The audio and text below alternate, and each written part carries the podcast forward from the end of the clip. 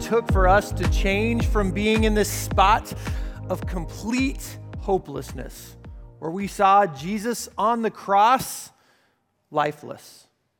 To then, three days later, we began to see him, we began to hear murmurings of him, and there was this hope, and yet still some doubt, trying to realize is this really happening? Is this just something that we've, you know, believed so hard that it's happening? You're trying to figure that out to the point that it's real. And we are completely on board. We are believing every bit of it. 40 days because in that time frame it started out that jesus had appeared to some of the women and then he appeared to jesus or not to jesus to peter he also appeared to two of the men walking along the road to emmaus and then after that he appeared to 10 of us disciples at once and then later when thomas was with us as well and so again each one of these we begin to believe that much more that this really is happening and so then, if you have your Bibles, turn to John chapter 21. John chapter 21 is what we're going to look at next. And, and what you need to know is there was this moment, this one day, that seven of us were out fishing. All right, it's what we knew how to do. We could do it well. It helped bring in some money. So we're out fishing. However, all night we had been doing it and we caught nothing. And again, there are a few of those nights that are that way. Usually you'll catch at least a little bit, but it was one of those days that we were. We were pretty discouraged. And as we were coming closer to shore, we saw someone there and he yelled out, Friends, did you catch anything? Well, you never want to admit that you haven't, but that's what we had to do. We said, No, we haven't caught anything. And he said, Then throw your nets on the other side of the boat. Like, okay. So we did so. And man, the amount of fish that we caught. And in that instance, the light bulb came on that this was just similar to a situation that had happened earlier, almost three years earlier. And Peter, like, he's like, you know, the one that doesn't think things through. So he, like, threw his outer cloak on, jumps into the water, and starts swimming towards shore. And we're all like, but we got all these fish, you know, trying to figure it out. So we have to work really hard to get it up there. But Peter swims to go see the Lord. And we get there and we see that it's him. Although, again, that conversation, we're like, we don't want to just say, is it the Lord? Because we all know it, but we didn't want to say it. So as we're around him, he says, let's have some breakfast. And so we ate some of the fish for breakfast and just spending time with Jesus. But then Jesus was purposeful and he decided, hey, Peter, come here. I need to talk to you. And so in John chapter 21, starting at verse 15, says this When they had finished eating, Jesus said to Simon Peter, Simon, son of John, do you truly love me more than these? Yes, Lord, he said, You know that I love you. Jesus said, Feed my lambs. Again, Jesus said, Simon, son of John, do you truly love me? And he answered, Yes, Lord, you know that I love you. Jesus said, Take care of my sheep. The third time he said to him, Simon, son of John, do you love me? Peter was hurt because Jesus asked him the third time, Do you love me? He said, Lord, you know all things. You know that I love you. And Jesus said, Feed my sheep. And so we heard, you know, later on from Peter, just this conversation, the idea that Jesus is saying, Hey, I want you still to lead. I have a job for you. I want you to work, to care for my people. That is still something that I have for you to do. And you could see it in his facial expressions, how much this conversation truly meant to him. Now, shortly afterwards, there's a moment where Jesus actually was with 500 of us believers, and he appeared to us and he taught us some things. And then he decided, you know, a couple days later, to meet with his brother James. James, man, God did so much in the life of James. Like, James, imagine this growing up with Jesus, and his brother is saying, I am the Son of God. Would you believe that? Like, you know, think about it. If your sibling said that they're the Son of God, would you be like, oh, I'm going to show you the Son of God? You know, I don't know. But like, James did not believe that Jesus is the Son of God until now. Man, he's right here. And I don't know all about that interaction, but the things that he did in the church afterwards can only be credited to being a work of God that he truly believed. And then there was this other time. In fact, turn to Matthew chapter 28 in your Bibles if you have that. Matthew chapter 28, that he had told us to meet him on this mountain in Galilee. So we come up to talk with him. And some people think this is when all 500 were together. I don't think so, judging by the first words here. But in Matthew chapter 28, starting in verse 16, ah, this moment that I won't forget, says this Then the 11 disciples went to Galilee to the mountain where Jesus had told them to go. And when they saw him, they worshiped him, but some doubted. Ooh, it's still there. It says, Then Jesus came to them and said, All authority in heaven and on earth has been given to me. Therefore, go and make disciples of all nations, baptizing them in the name of the Father and of the Son and of the Holy Spirit, and teaching them to obey everything I have commanded you. And surely I am with you always to the very end of the age. And so here we are, and Jesus said, I will continue to be with you. Oh, in the midst of our doubt, it still continued to give us hope of knowing what was going to happen. But here he is, and he says, I want you to go and make disciples. I want you basically to take the things that you have seen, the things that you have learned, and tell it to other people who need to know this information, who need to know about the kingdom of heaven, who need to know how much God loves them. Go and do this. This, this task is so important, and we were given that task. And then there was one more day. In your Bibles, go ahead and turn to Acts chapter 1, our last text that we're looking at here, Acts chapter 1. And on this day, it was the 40th day since the resurrection the 40th day, and it will be one that I remember forever. We were on the Mount of Olives. Again, if you remember, we prayed or fell asleep with Jesus, you know, in Gethsemane, which was in the Mount of Olives. But here we are on the Mount of Olives with Jesus, and then this happens starting in verse 6 of chapter 1.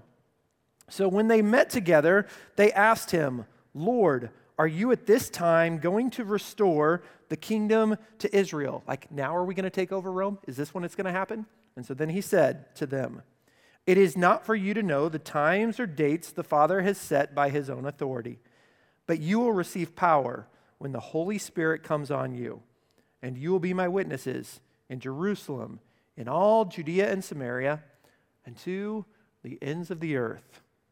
And after he said this, he was taken up before their very eyes, and a cloud hid him from their sight. They were looking intently up into the sky as he was going, when suddenly two men dressed in white stood beside them. Men of Galilee, they said, why do you stand here looking into the sky? This same Jesus who has been taken from you into heaven will come back in the same way you have seen him go into heaven. What in the world or maybe I should say, like, what? Outside of the world? Like, whatever. Like, here he is standing right in front of us, and he just goes up into heaven, and, like, I guess I should quit, like, being amazed by the things that he does. Like, nothing should surprise me anymore just because of the things that he continues to do every single moment. But here he says, I'm gone, but oh, he's coming back. He'll be coming back. And in the meanwhile, the Holy Spirit is going to come inside of us, he is going to give us power. It is through him that we're going to be able to be his witnesses. that's what we were told. So, what did we do with all that? Well, in Acts chapter 1, verse 14a, it says this They all joined together constantly in prayer okay, God, what is our next step? What do you want us to do? Where do we go from here? And so, one of the things that we did was we replaced Judas Iscariot, who had been one of us followers. You know, he's now gone. And so, we cast lots, we prayed. And so, Matthias took his spot. Ten days later, as we're still there, like the Holy Spirit comes upon us, and it's the birthday of the church and the amazing things that happened. Oh, that is something that happened during that time. But some of the other authors write it differently, just to tell you kind of the end of their stories. In Luke uh, chapter 24, at the very end, verses 52 and 53, this is what he says to end his book. Then they worshiped him and returned to Jerusalem with great joy, and they stayed continually at the temple, praising God. You see, after all that we had seen, after all that we had experienced, the joy that we had, and we began just to praise all that much more because it was real to us. Or then even Mark. He finished his gospel this way. In his last chapter, the very last verse, it says this And then the disciples went out and they preached everywhere. And the Lord worked with them and confirmed his word by the signs that accompanied it. You see, we went out and we preached, we taught that which we had seen, that which we had heard. We were simply his witnesses, and we were told to take it to the ends of the earth. And so it started in Jerusalem and then just kind of went out. Sometimes by our choice, sometimes there were things that happened that caused us to kind of step out, but we continued to tell the gospel to every tribe and every tongue or language, to every nation, because they needed to hear the truth of the gospel. In fact, it reminds me of the prophet Daniel who he had uh, gone to the king. The king had had a dream about this statue that represented these four different kingdoms that everyone would have thought was unshakable. There's no way that they will ever come to a demise, but each one of them did. And in this dream, there was this rock that was created not by human hands that comes and shatters the entire statue. And this rock grows into a huge mountain that takes over all the earth. That kingdom is the kingdom of God. And we get to see that happening because we chose to do what he asked us to to simply share his message with everyone, with every tribe and tongue and nation to the ends of the earth. And so here, we every week we have a decision time, and we're about to sing a song saying, Build my life. I want to build my life upon him. I want to build my life upon this foundation that is unshakable, that is part of this kingdom that will never come to an end. And I think about the things that we've talked about the past two weeks and how looking at everything that Jesus went through that last week for you. And then last week, as we talked about just this state of hopelessness, but the resurrection of Jesus gives me hope. And I, and I want that. Or even I think about when Jesus was talking to Thomas and he said, You know what? You are blessed because you believe and you see, but blessed are those who don't see and believe. And so, for so many of us, yeah, we don't see the physical Jesus standing right here. Oh, but there is so much evidence. There are so many things that he continues to do in our life that you're like, I'm ready. Like, I want him to be the one leading my life. I want to be fully on board.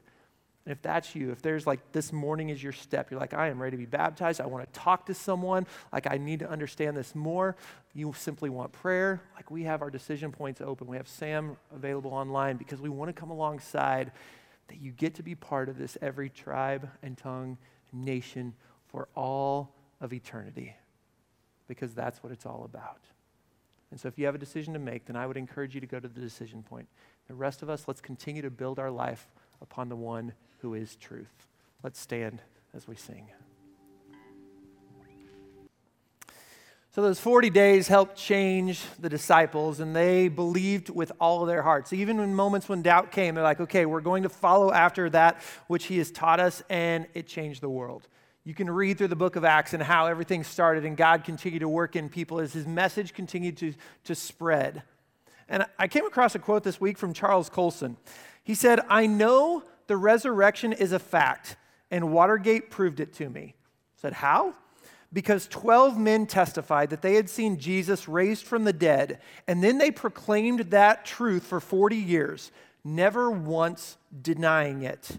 Everyone was beaten, tortured, stoned, and put in prison. They would not have endured that if it wasn't true. But Watergate embroiled 12 of the most powerful men in the world, and they couldn't keep a lie for three weeks.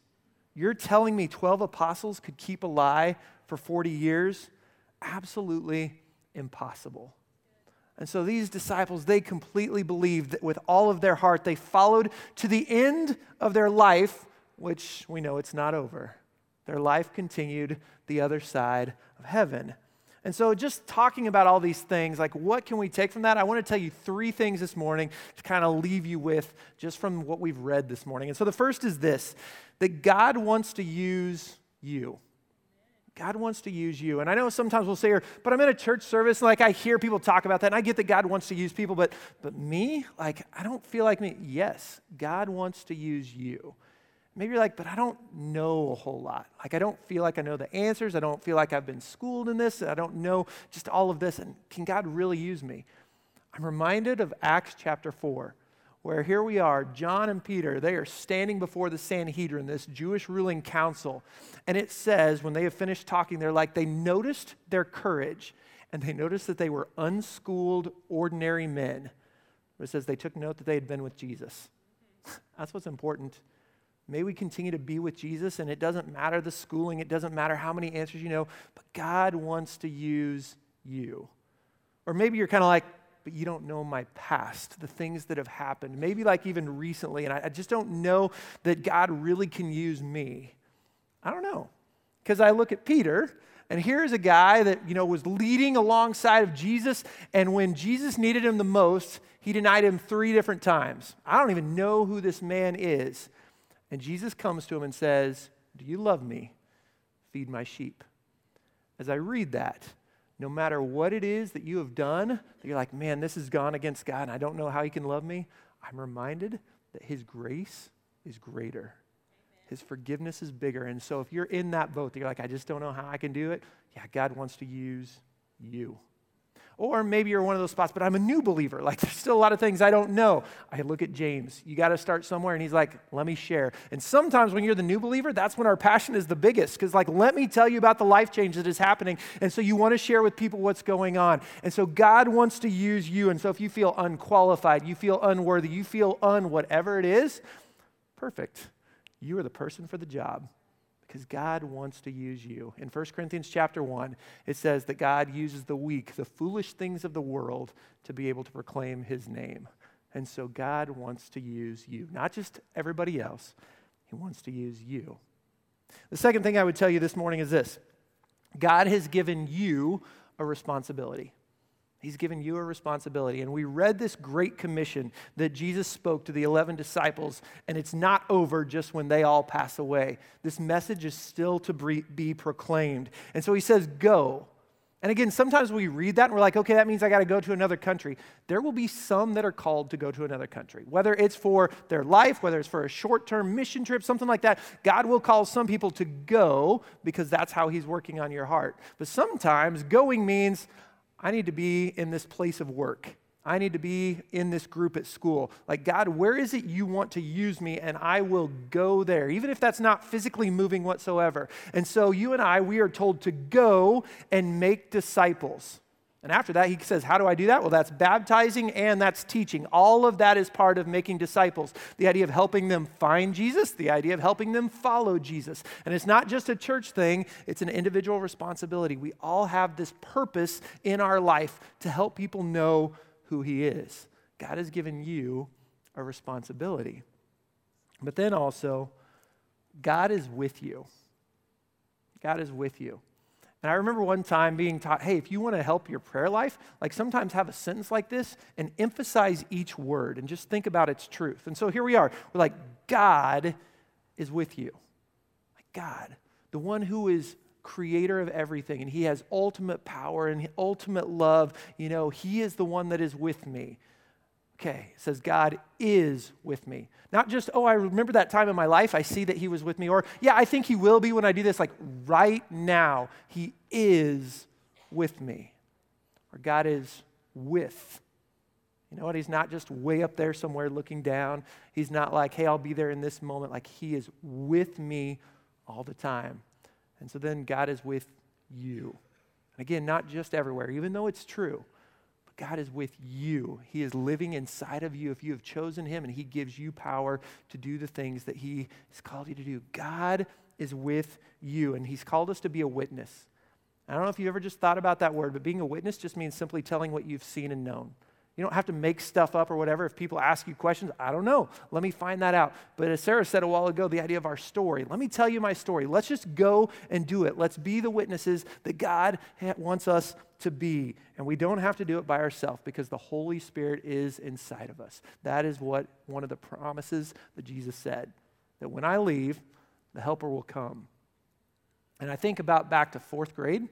I went to church camp and I was a little tot. I kind of got like picked on by other people, didn't like that a whole lot. And so, fourth grade specifically, I found this other kid that was bigger. And I'm like, I'm going to hang out with him. And so I did. Like, and there was like a little groupie of us, all little guys, I guess, kind of thing. But we followed him around. And I didn't get picked on at all that week. And like just walking around, I felt a little bit bigger because, you know, here I am standing with him and he's got my back.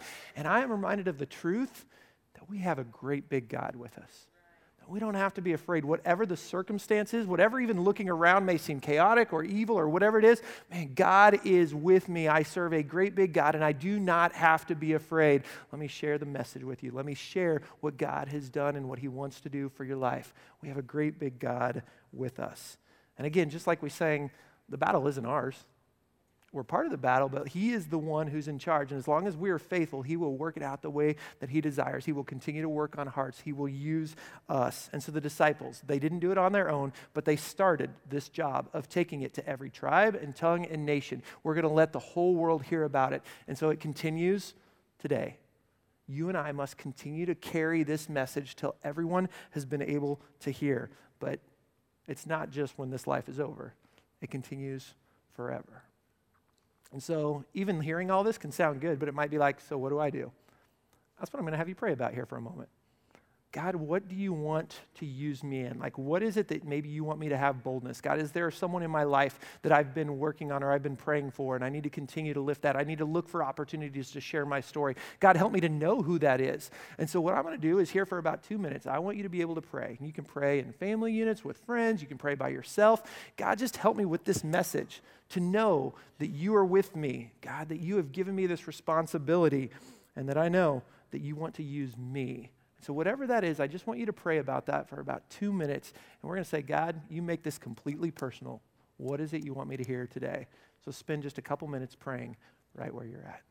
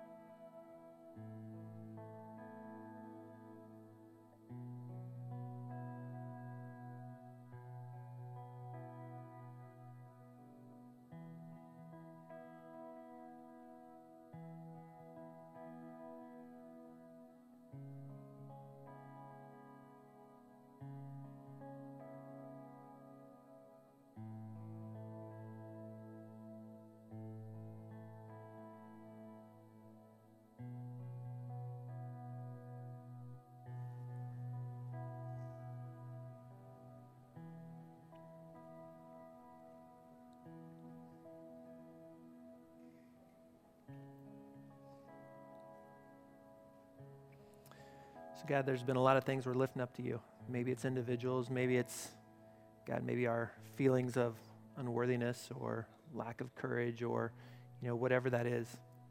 And we know that we can place that into your hands. God, remind us the truth of how much you want to use us and you love us and you've put us in spots that maybe we get to impact someone for eternity that no one else may have that opportunity. God, I'm thankful that you came to save and rescue us, that we can be with you for eternity. And so I just pray for each one of us as we've been praying for people and, and help us to share the message, help us to share our story, help us to see you in our lives, like specifically look for that more and more. God, just to, yeah, overcome any kind of doubts, any kind of confusion, and just to be able to feel the joy as the disciples talked about. God, I just pray that even we as a church, not just individually, we just continue to do that and lift your name high and people see you, and so that your kingdom continues to grow. God, I'm thankful that we don't have to do this on our own, that your spirit lives inside of us. And so may we tap into to your power as we live this week. It's in your name that we pray. Amen. So, I'm basically going to tell you to go do it. That's how we're ending our service. There doesn't need to be anything else other than let's go and live out what God has called us to do. I will tell you a couple reminders that you hopefully saw in the video. But next week, because it's Great Day of Service, we do not have Saturday night service. So if you show up here on Saturday night and the doors are closed, that's why we're getting ready for our Great Day of Service. If you haven't bought t shirts and you still want to do that, that's out in the fireside area. So you guys can do that. Next week is also our Baptism Sunday. And so if that's still something you're thinking about, it's a great time to be able to do that. And even there, you saw our graduate reception is next week. So lots of things going on, but it's all still for the purpose of the kingdom. So if you need to talk to someone, I'll be hanging out up here so you can talk to me. But other than that, let's go and be the hands and feet of Jesus everywhere. Have a great week.